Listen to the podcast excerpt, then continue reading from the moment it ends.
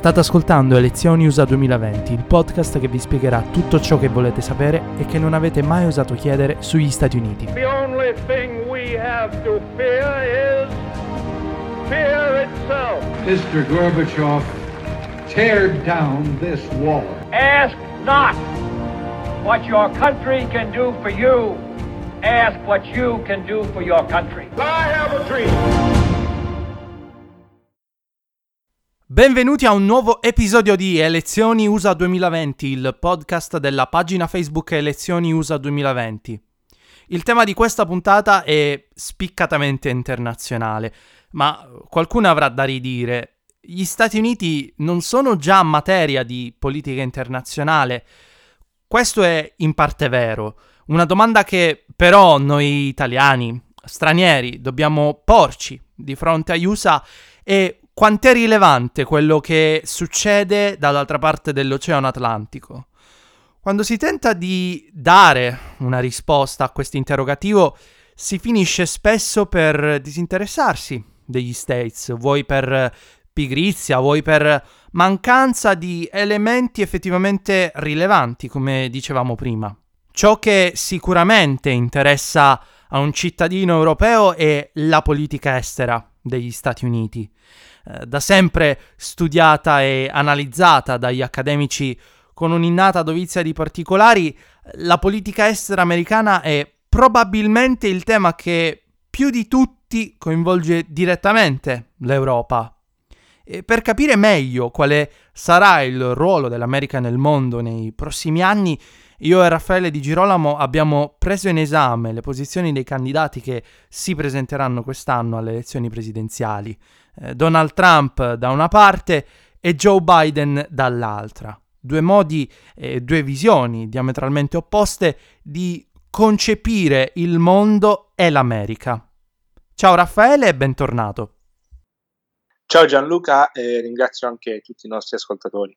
Per poter parlare in maniera approfondita di questo tema abbiamo chiamato un'esperta di relazioni internazionali, Viola Stefanello, collaboratrice di Limes, che sarà l'ospite di oggi. Ciao Viola, è un piacere averti qui con noi.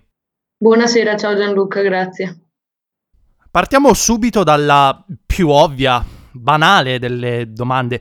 Quanto può cambiare la vittoria di un candidato o di un altro nella strategia statunitense, visto che gli apparati tendono a non cambiare dopo le tornate elettorali in America? Effettivamente questa non è una domanda scontata perché si tende a considerare eh, l'impronta, la personalità di un presidente come una cosa centrale all'interno ehm, della politica internazionale, sia ora che durante la storia. Se pensiamo al fatto che Mm, nei libri di storia si narrano la maggior parte eh, delle gesta in base alla personalità dei personaggi che l'hanno occupata. È qualcosa a cui ehm, non si presta sufficiente attenzione e in questo caso secondo me è importante partire da una domanda a monte, ovvero cosa si intende quando si parla di apparati nel contesto statunitense. Per quanto riguarda la rilevanza eh, nelle decisioni di politica internazionale, abbiamo eh, di particolarmente importanti da una parte i ministeri, quindi in primis il Pentagono, ovvero il Dipartimento della Difesa, il Dipartimento di Stato e la comunità di intelligence. Dall'altra eh, naturalmente il Presidente e il Congresso, che eh, in realtà ehm, sin eh, dalla Costituzione eh, degli, degli, Stati Uniti ehm, ha un ruolo centrale eh, per quanto riguarda la formazione e l'indirizzamento eh, della politica estera americana.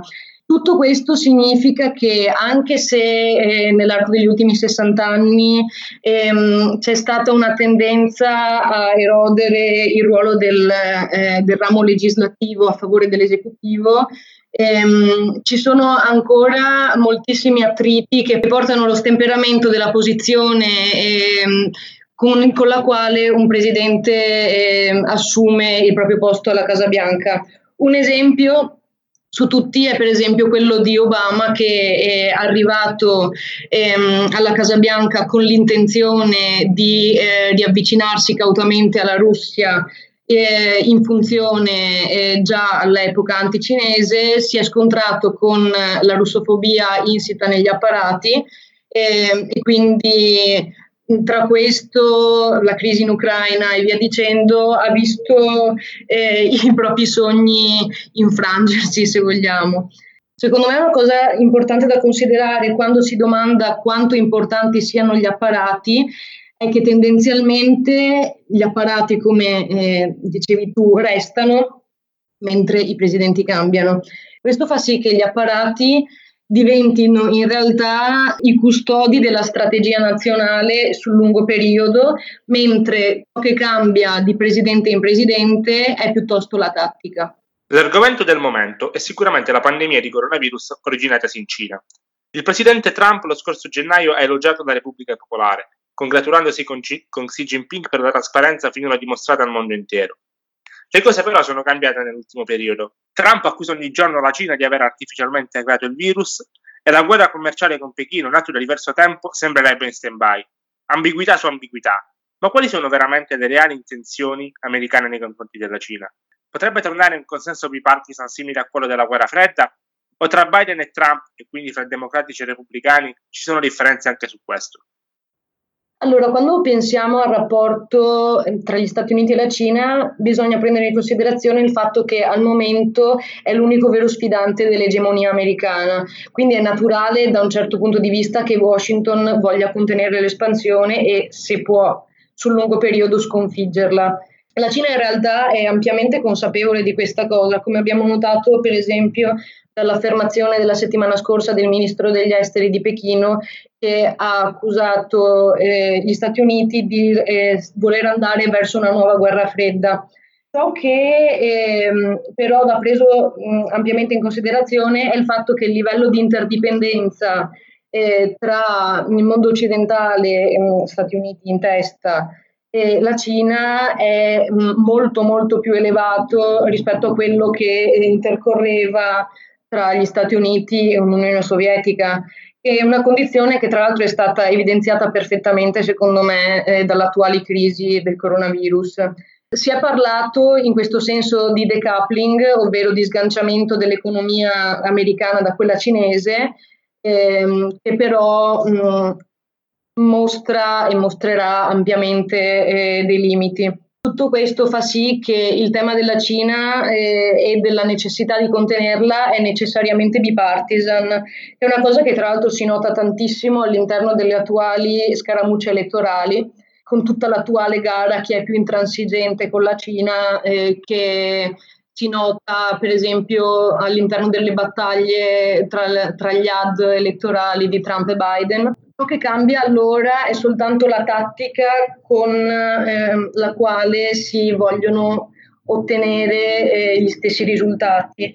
Da questo punto di vista abbiamo visto qual è ehm, la, la, tattica preferita da, da, Trump negli ultimi quattro anni, dato che lui è stato eletto mh, parlando tantissimo di Cina anche nel 2016 e da allora eh, ha avviato in primis eh, la guerra dei dazi e ehm, non ha mh, avuto problemi ad attaccare Pechino anche molto prima dello scoppio della, della pandemia. Adesso necessariamente, essendo la pandemia eh, il tema del 2020, ehm, tutto questo fa sì che eh, legare la pandemia alla Cina porti a dei vantaggi elettorali che non possono essere ignorati.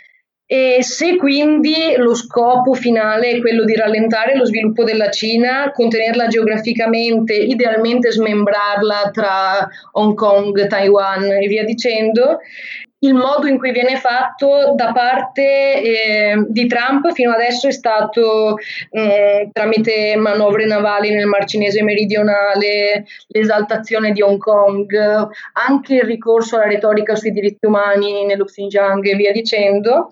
però mh, per esempio Trump ha abbandonato la Trans-Pacific Partnership alla quale invece Biden ha già eh, annunciato che vorrebbe ritornare, d'altronde eh, era una politica di Obama. Da una parte abbiamo quindi un Trump che ha fatto dell'attacco alla Cina e dell'approccio mh, tough nei suoi confronti parte importantissima della propria politica estera, mentre dall'altra eh, abbiamo un Biden che avendo alle spalle decenni e decenni eh, di politica eh, attiva e molto presente eh, nelle relazioni internazionali, eh, è eh, viene attaccato da Trump sul fatto che ha sbagliato tutto, come viene detto da un recente ad eh, pagato da un super PAC a favore di Trump, per quanto riguarda le scelte nella Cina. Ehm, ma mh, non c'è alcun dubbio sul fatto che Biden voglia cercare di ehm, riconquistare terreno nei confronti di Trump e quindi necessariamente si sposterà ad attaccare Pechino molto di più nei prossimi mesi. Joe Biden è stato presidente della Commissione Esteri del Senato per tre legislature del Congresso. Ha votato a favore della guerra in Iraq nel 2003 e firmato la risoluzione sulla Libia nel 2008, difendendo a spada tratta la foreign policy dell'amministrazione di cui lui stesso faceva parte. Sicuramente si tratta di un politico con un particolare interesse per la politica estera. Possiamo considerare Biden la prosecuzione della dottrina Obama o ci sono degli aspetti unici e inediti rispetto all'ex presidente che dovremmo tenere d'occhio? Eh, allora, è indubbio che eh, Biden debba moltissimo alla dottrina Obama e abbia a sua volta contribuito eh, a formarla negli anni in cui è stato vicepresidente. Ciò nonostante ehm, ha sempre avuto una personalità diversa da quella di Obama e eh, soprattutto negli ultimi anni, considerato che il mondo che ha lasciato Obama nel 2016, nel 2016 e quello eh, che ci ritroviamo sotto le mani adesso eh, è completamente diverso, necessariamente ha dovuto aggiustarla. Quindi se per esempio nel 2016 un articolo de- dell'Atlantic sulla dottrina Biden eh, parlava di lui in quattro termini, ovvero eh, parlava della sua volontà di non usare la forza a meno che non fosse sostenibile e necessario, eh, la necessità di ehm, rafforzare moltissimo le alleanze quella di dare delle risposte proporzionali a, ehm, ai pericoli per, per, la nazione, considerando per esempio il terrorismo come una preoccupazione non esistenziale, al contrario eh, del nucleare, e la necessità di ehm, stringere una relazione interpersonale con il proprio interlocutore, cosa che lo distanzia molto da Obama, che aveva notoriamente ehm, dei rapporti molto freddi con alcuni altri leader mondiali. Nel, eh, nel suo primo dibattito del democratico nel 2020 mh, mostrava già un'evoluzione e eh, sottolineava per esempio eh, quello che è diventato un po' un suo leitmotiv, ovvero la necessità di una foreign policy for the middle class, ehm, ovvero mh, la necessità di pensare eh, alla politica estera statunitense in base ehm, a quanto può giovare all'americano medio, cosa che eh, per esempio torna molto eh, nella volontà di Biden ehm, di limitare la guerra di dazi con la Cina, eh, dato che toccano le tasche dell'americano medio. Se vogliamo, c'è anche un passo successivo che è stato delineato da un altro articolo dell'Atlantic che è uscito qualche mese fa, che mostra la possibilità di uno spostamento a sinistra mm, di cui eh, alcuni stanno parlando per quanto riguarda Biden, data eh, dal suo circondarsi sempre di più eh, da personaggi provenienti dall'amministrazione Obama e eh, dalla sua campagna e quella di altri eh, ex candidati democratici di spicco che eh, incentra tutto sulla necessità di eh, comprendere che non si può tornare, cioè non si può sperare di tornare eh, ai tempi di Obama come se niente fosse.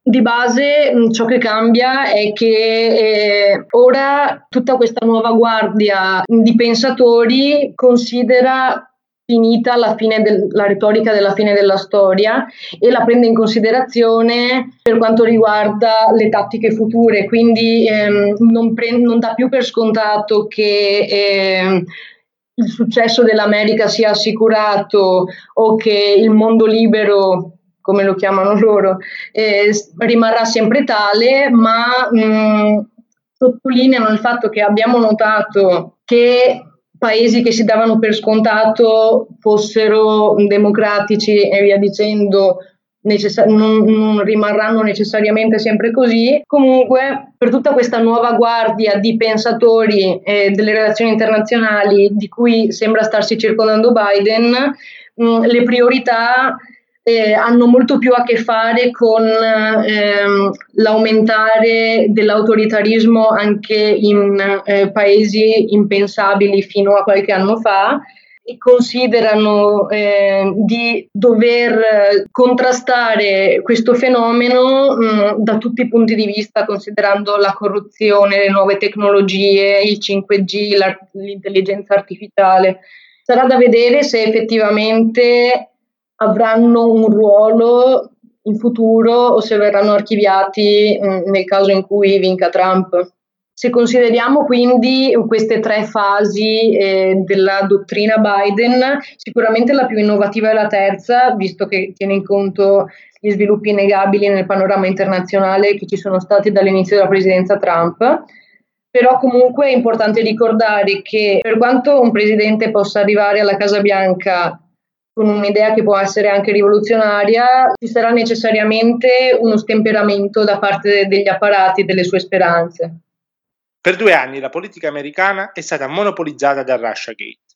Negli Stati Uniti non si è parlato d'altro fino a quando il Congresso non ha votato per l'impeachment del presidente.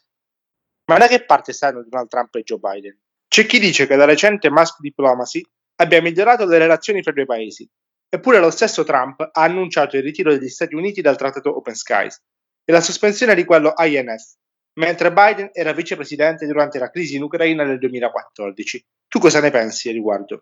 Allora, effettivamente la tentazione di riappacificarsi o almeno temperare l'ostilità nei confronti della Russia in eh, funzione anticinese non è una novità, però fino adesso eh, si è scontrata con diverse eh, problematiche, in primis ehm, la russofobia insita sia all'interno degli apparati sia tendenzialmente dell'opinione pubblica statunitense eh, se pensiamo, cioè, pensiamo, al fatto che ehm, all'inizio del 2019 il, il 73% degli statunitensi, secondo il Pew Research Center, aveva una visione eh, negativa della Russia. Però a questo si aggiunge anche una ragione eh, molto più strategica, ovvero il fatto che eh, l'Europa rimane mh, centrale per, eh, sia per la postura imperiale eh, degli Stati Uniti, sia per quanto riguarda ehm, la sua strategia, per quanto il pivot to Asia abbia spostato l'attenzione eh, generale verso l'Asia Pacifico. E quindi di conseguenza eh, il fatto che mh, mm, si, sopra- si, sovrappongano eh, le forze della Nato eh, in Europa orientale e l'area di influenza che la Russia vorrebbe ottenere eh, in quella zona è una problematica che è molto difficile da accantonare. Se a questo aggiungiamo che eh, la Russia eh, si è mostrata molto insensibile eh, nei confronti di eh, quanto successo con tutte le accuse di ingerenza nelle elezioni presidenziali del 2016. Questo ha portato eh, al fatto che Washington e l'amministrazione Trump eh, si sia trovata, anche volendo, impossibilitata a un riavvicinamento eh, nei confronti di Putin, nel quale però sembrava che Trump eh, sperasse almeno in campagna elettorale. Per quanto riguarda Joe Biden, si aggiunge un ulteriore, tra virgolette, problema, eh, ovvero il fatto che essendo lui nel cuore un internazionalista liberale eh, che in passato non ha avuto problemi a definire Putin un dittatore, la possibilità che abbia voglia di avvicinarsi all'attuale mm, governo russo mh, mm, sembra molto improbabile.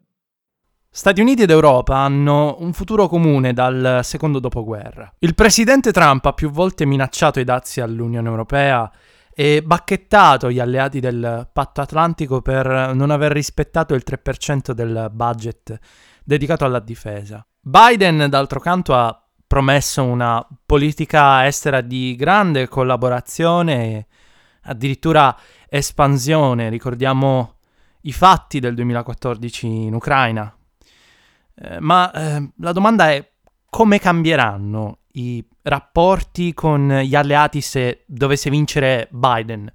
Eh, in caso di rielezione Trump potrebbe dare la spallata decisiva alla Nato e all'Unione Europea? Si parla in questo caso di una differenza nello stile di leadership e di tattica, ma anche in questo caso la strategia necessariamente rimane la stessa e, implica il fatto che non è al momento nell'orizzonte eh, degli Stati Uniti l'idea di abbandonare effettivamente a se stessa l'Europa. Detto questo, è uno dei eh, campi in cui si nota di più la differenza tra la visione del mondo di Trump e quella di Biden, perché Trump ha sempre avuto un approccio estremamente transazionalista, nel senso eh, che lui eh, parte dalla convinzione di poter ottenere un deal migliore e allo stesso tempo eh, ha un po' questa percezione più relativista che assolutista di quali siano gli interessi statunitensi che tende a cambiare in modo piuttosto volatile, anche in base alla mm, possibilità di dimostrare ai propri elettori di aver vinto. Cioè, tutto questo porta a una preferenza eh, nei confronti degli accordi bilaterali piuttosto che eh, dei forum multilaterali, ma questo viene esemplificato da tantissime scelte della sua amministrazione come il ritirarsi dall'UNESCO, eh, dal già citato TPP, dagli accordi di Parigi sul clima, da quello con il nucleare con l'Iran. A questo si aggiunge che fin dalla campagna elettorale del 2016 ha dimostrato di pensare agli accordi e alle relazioni sia con i rivali ma soprattutto con gli alleati in termini di soldi parlava del fatto che gli Stati Uniti sono stati ripped off dai vari accordi, parla spessissimo di quanto gli altri stati debbano agli Stati Uniti. È una cosa dimostratissima dalla continuata richiesta eh, di eh, spendere di più in difesa alla Nato, ma anche al Giappone e alla Corea del Sud. Tutto questo non vuol dire che gli verrebbe mai permesso anche eh, nel caso di una rielezione di lasciare l'Europa a se stessa o di abbandonare la Nato, a maggior ragione adesso che eh, il vecchio continente è così conteso con la Cina che eh, vede l'Europa come parte finale del suo progetto di nuove vie della seta, per esempio. Potrebbe minacciare, come ha già fatto in passato, mh, di lasciare la Nato, eh, ma questo mm, va pensato in termini di ridefinizione degli equilibri economici basate sulla sua idea di art of the deal, ovvero aumento la pressione per poter poi rinegoziare il tutto da una posizione di forza. Invece, per quanto riguarda Biden, stiamo parlando eh, di un'attitudine completamente diversa verso il multilateralismo. Cioè, per lui è centrale l'idea abbastanza classica di promuovere l'ordine globale fondato sullo Stato di diritto, la necessità di mantenere una leadership americana all'interno soprattutto delle alleanze. Come già detto in precedenza, Biden è un internazionalista di ferro. Di conseguenza, in caso di una sua elezione, lui stesso ha affermato che tornerebbe eh, sul tavolo negoziale e come membro di diverse organizzazioni, trattati e via dicendo che invece Trump ha abbandonato. Una zona che viene spesso trascurata dagli esperti degli Stati Uniti sono i Caraibi e le relazioni degli USA con gli stati di quella regione dell'Atlantico. Da Panama a Cuba gli USA hanno sempre avuto un occhio di riguardo con il loro giardino di casa. In un tuo recente articolo è scritto che gli abitanti di Puerto Rico sono destinati a rimanere vittime della loro geografia. L'idea di annettere Puerto Rico all'Unione è stata rilanciata diverse volte dai politici americani degli ultimi decenni. Ma come si collocano Trump e Biden in questo contesto? Se dobbiamo essere veramente onesti, sembra che gli unici a cui interessa veramente eh, di diventare un 51esimo Stato o almeno di uscire dall'attuale mh, stato di limbo in cui si trova Porto Rico come, stato, come territorio associato siano i portoricani stessi. Il loro intero sistema politico eh, interno eh, è diviso in partiti in base a come eh, i vari politici si, mh, mm, la pensino rispetto alla questione della statualità. I cinque referendum a cui se ne aggiungerà un sesto esattamente lo stesso giorno delle elezioni, tra l'altro a novembre, sono stati tutti fino ad ora apertamente snobbati dal congresso, a prescindere da affluenza o meno dei portoricani alle urne. Da un punto di vista statunitense è una questione per nulla bipartisan, nel senso che eh, in questo caso i democratici avrebbero un vantaggio anche se principalmente elettorale, perché tradizionalmente i portoricani che trasferitisi negli Stati Uniti hanno ottenuto il diritto di votare per il presidente perché ricordiamo che in realtà i portoricani residenti a Porto Rico non possono votare per eh, eh, il presidente statunitense anche se figurano formalmente come cittadini degli Stati Uniti stavo dicendo, tendenzialmente le comunità portoricane votano blu. Questo non fa altro che eh, portare i repubblicani ad opporsi all'idea eh, che Porto Rico possa diventare un 51esimo Stato, a maggior ragione se pensiamo all'enorme debito pubblico eh, dell'arcipelago ma anche al fatto che sarebbe il, il primo Stato ad enorme maggioranza ispanica. Ma questa è una questione che rientra nella stessa geografia politica e della repressione dei voting rights, del gerrymandering e via dicendo, cioè una mossa che porterebbe degli svantaggi elettorali difficilmente colmabili per i repubblicani e di conseguenza rimane molto improbabile, a prescindere da quello che fa Porto Rico, eh, che eh, si verifichi qualcosa anche sul breve periodo. In ogni caso, giusto per fare un esercizio eh, intellettuale, Biden si è mostrato timidamente a favore della cosa, dicendo qualche anno fa che ha sempre trovato molto bizzarro lo status politico di Puerto Rico, dando consigli ai portoricani di continuare a eh, lottare per eh, uno status più definito e dicendo quando lo farete vi ascolteremo mentre Trump ha sottolineato che per lui è un no assoluto e in generale mm, non si è esattamente mostrato solidale nei confronti dell'arcipelago al quale ne sono capitati tutti i colori negli ultimi anni. Cioè, se prendiamo un esempio recentissimo, a inizio anno eh, Porto Rico è stata attraversata da tantissimi terremoti, pur avendo accettato la richiesta di stato d'emergenza da parte del, go- del governatore di Porto Rico, Trump mh, mm, non ha detto nulla sulla possibilità di approvare una dichiarazione di catastrofe grave che avrebbe portato a, a un'allocazione ulteriore di fondi. Il teatro di guerra medio orientale è entrato di nuovo nel vivo. Il 2020 si è aperto con la morte del generale iraniano Soleimani. Trump ha criticato le posizioni del suo predecessore nei confronti dell'Iran, eh, giudicate fin troppo morbide. Eh, invece Biden ha rivendicato l'efficacia dell'accordo sul nucleare in vigore finché non è stato stracciato dallo stesso Trump. Potresti spiegarci meglio in cosa consistono questi approcci differenti nella questione iraniana promossi da Biden e da Trump? Partendo dal presupposto che mh, per gli apparati la Repubblica Islamica è considerata eh, il male assoluto, in realtà il Medio Oriente è da qualche anno un, considerato un teatro secondario per gli USA con tutta la questione del pivot to Asia, ovvero la necessità di considerare come principale teatro strategico eh, piuttosto l'Asia Pacifico.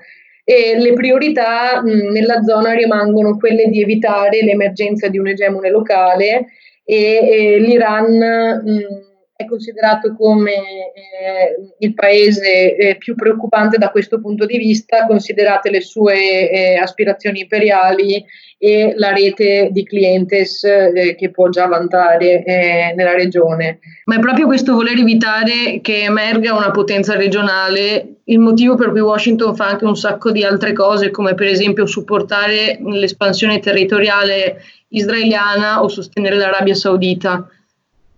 Quello che possiamo dire è che negli ultimi anni gli USA hanno seguito il cosiddetto realismo di principio, ovvero mh, l'idea di armare e supportare i propri alleati regionali senza però esporsi direttamente se non in caso di una minaccia diretta ai propri interessi. Per quanto invece riguarda Trump, verso l'Iran ha attuato la cosiddetta strategia della massima pressione, che è finalizzata da una parte ad isolare sia economicamente che diplomaticamente l'Iran, un po' per obbligarla a tornare al tavolo negoziale rispetto all'accordo sul nucleare per ottenere un risultato che secondo Trump sarà per forza migliore rispetto a quello ottenuto da Obama e un po' sperando di rendere insopportabile la situazione agli iraniani. Va tenuto in tutto questo in mente mh, il fatto che i conflitti vanno sempre considerati in un contesto molto più ampio mh, di quello semplicemente regionale e allo stesso tempo mh, il fatto che nelle altre partite aperte eh, ci possa essere un eventuale avanzamento dei rivali. Questo è valido per esempio con la Russia eh, in teatri come la Siria o la Libia anche perché d'altronde è anche grazie alla Russia che la Repubblica Islamica è riuscita a riprendersi molto più velocemente di quello che si auguravano gli USA da un momento di difficoltà era dato all'epoca da un andamento della guerra civile in Siria dove Teheran sosteneva il regime di Assad mh, non esattamente eh, positivo e al contempo eh, dell'avanzata dello Stato islamico. Per quanto riguarda la morte di Soleimani, è stata una mossa più rischiosa che altro. Mm, a maggior ragione perché eh, Trump ora non può neanche più usarla a fini elettorali, dato che l'intero dibattito pubblico è, è stato divorato mh, mm, dal Covid da una parte e, e la Cina dall'altra. Per quanto eh, invece riguarda la posizione di Biden, lui tendenzialmente concorda eh, sul fatto che si tratti di una forza destabilizzante nella regione, ma eh, soprattutto in seguito all'assassinio di Soleimani ha attaccato Trump per la strategia eh, della massima tensione, dicendo che ehm, per quanto lo riguarda, l'unico modo di eh, gestire il rapporto con la Repubblica Islamica è eh, la via diplomatica e una de-escalation. Eh, un ritorno all'accordo sul nucleare ehm, dei tempi di Obama, tenendo chiaramente a mente i propri interessi regionali e già citatissimo Pivot to Asia che implica comunque la necessità di disimpegnarsi nel Medio Oriente. Gli Stati Uniti hanno appoggiato diverse lotte per i diritti umani all'estero. Trump ha annunciato il sostegno alle proteste di Hong Kong. Viceversa, Biden ha denunciato i crimini cinesi contro gli uiguri nello Xinjiang. Nel 2018, però, gli Stati Uniti sono usciti dalla Commissione ONU per i diritti umani e la nomina di Gina Hasper a capo della CIA ha fatto molto discutere, visto l'utilizzo di metodi di tortura che avrebbe fatto la stessa in passato. Questa ambiguità americana sui diritti umani non è certo una novità, ma appartiene a un partito soltanto oppure è un elemento ricorrente nelle scelte in quelle che sono le scelte di politica estera americana? anche questa volta mi tocca dire che è una questione assolutamente bipartisan, mm, ma che in realtà mh, mm, non include nemmeno gli Stati Uniti mh, mm, in particolare. Cioè, quello che bisogna prendere in considerazione è che gli strumenti di diritto internazionale che sono stati istituiti all'interno del cosiddetto ordine liberale, diciamo nell'ultimo secolo, tra cui le convenzioni sui diritti umani, nate in seguito alla seconda guerra mondiale, eh, vengono tutti tendenzialmente fatti valere dai governi principalmente quando conviene loro per un motivo o per l'altro, ma questo, eh, cioè questa parzialità nel eh, decidere quali siano le violazioni dei diritti umani da parte degli altri, eh, che ehm, non possono assolutamente essere tollerate e quelle che invece eh, sulle quali si può eh, chiudere un occhio fa sì che ehm, l'ipocrisia eh, sia endemica, possiamo dire. Allora, per quanto riguarda Trump, eh, possiamo dire per esempio che eh, per quanto lui abbia sottolineato tantissimo la repressione nei confronti eh, di Hong Kong oppure le condizioni eh, degli uiguri nello Xinjiang. Ehm, eh, stiamo parlando della stessa amministrazione che eh, ha deciso di chiudere un occhio sulla storia eh, dell'Arabia Saudita e di Khashoggi. Però mh, non è una questione eh, che i repubblicani in particolare sono incoerenti. Se prendiamo per esempio Obama, ha fatto un ampissimo uso di droni in assenza di un quadro giuridico eh, sulle pratiche del target killing ha chiuso un occhio sulle violazioni eh, dei diritti umani da parte dei regimi alleati a sua volta o mh, mm, ha deciso di eh, non agire da un punto di vista giudiziario verso i responsabili eh, degli atti di tortura a Guantanamo, pur avendo, essendosi speso tantissimo sul tema. Quindi effettivamente è una questione che riguarda anche persone che eh, sono viste dall'esterno degli Stati Uniti come eh, politici migliori rispetto a un Trump che eh, tendenzialmente non è esattamente percepito come un paladino dei diritti umani. Bene, per oggi è davvero tutto. Grazie a Raffaele. Grazie a te Gianluca, grazie Viola e grazie a tutte le persone che sono state in ascolto. E ringraziamo Viola Stefanello per averci accompagnato in questo viaggio in giro per il mondo da una prospettiva americana. Grazie Viola, speriamo di riaverti presto qui con noi. Grazie a voi, a presto. Se siete arrivati fino a qui ad ascoltarci, vi diamo appuntamento a venerdì prossimo con un nuovo episodio di Elezioni USA 2020 e vi auguriamo un buon fine settimana.